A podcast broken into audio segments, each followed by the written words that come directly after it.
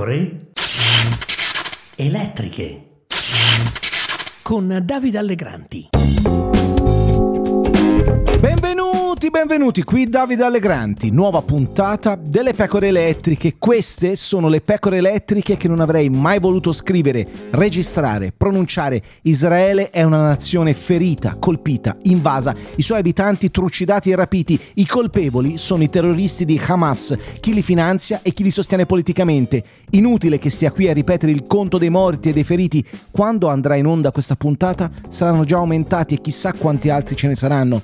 Non starò qui ad analizzare il ruolo dell'Iran nell'assalto del fine settimana, non starò qui a spiegare perché c'è differenza con la guerra del Kippur del 1973, quando in campo c'erano due eserciti, uno composto da Egitto e Siria e l'altro da Israele. Non starò qui a chiedermi che cosa non ha funzionato nell'intelligence israeliana, che non ha visto niente. Non starò qui a domandarmi se la frattura politica e sociale interna a Israele causata da Benjamin Netanyahu con la sua riforma della giustizia, contestata aspramente dalla popolazione sia fra le cause della fragilità dimostrata da Israele. Qui mi interessa parlare di linguaggio. Come diceva il filosofo, mi riferisco a Nanni Moretti, le parole sono importanti. Uno dei problemi del dibattito pubblico è che si fa fatica a chiamare le cose con il loro nome, per ignavia, per timore di urtare la sensibilità di qualcuno.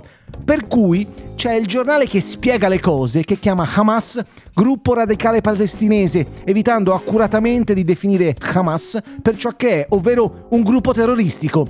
Il linguaggio non è neutro, non è neutrale. Quando scegliamo un termine ci portiamo dietro la storia della nostra lingua, ma anche il contesto in cui siamo cresciuti, l'educazione che abbiamo incontrato, quella che ci siamo dati. La lingua, come l'osservazione, è carica di teoria. Nel momento in cui parliamo in pubblico e che il pubblico sia composto di due persone o di cento o di mille, niente cambia. Creiamo un mondo e lo condividiamo con chi ci ascolta. Il linguaggio è una scelta sociale, il linguaggio è una scelta politica, per cui usare una parola anziché un'altra è frutto di una scelta uno spazio di approfondimento che afferma di essere utile per fare un figurone a cena, ha pubblicato su Instagram una storia in cui si dice che Israele ha dichiarato guerra a Hamas in risposta a un attacco a sorpresa dalla striscia di Gaza.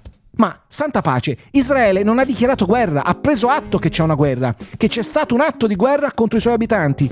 L'attenzione dunque viene spostata sulla reazione israeliana, non sul fatto che centinaia di morti e chissà quanti rapiti e feriti siano stati causati dai terroristi di Hamas. Trovo poi abbastanza ridicolo sottolineare nelle biografie dei propri profili social che si parla a titolo personale quando si ricopre un incarico pubblico. È il caso del noto rettore che rilancia su Twitter, ora X, le parole di un noto compositore musicale che spiega perché gli attacchi palestinesi contro Israele sono legittimi come quelli ucraini contro l'invasore russo.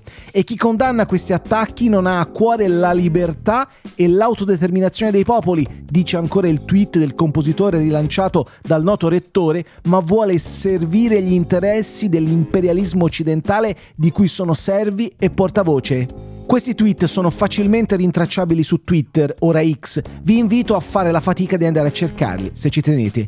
In questo caso, tuttavia, non c'è un problema di linguaggio, o meglio, c'è anche un problema di linguaggio perché il riflesso pavloviano di citare a caso l'imperialismo occidentale è una chiara denotazione politico-culturale, ma non è il problema principale. Il problema è l'odio per Israele rivendicato come legittimo. Ciao, a domani.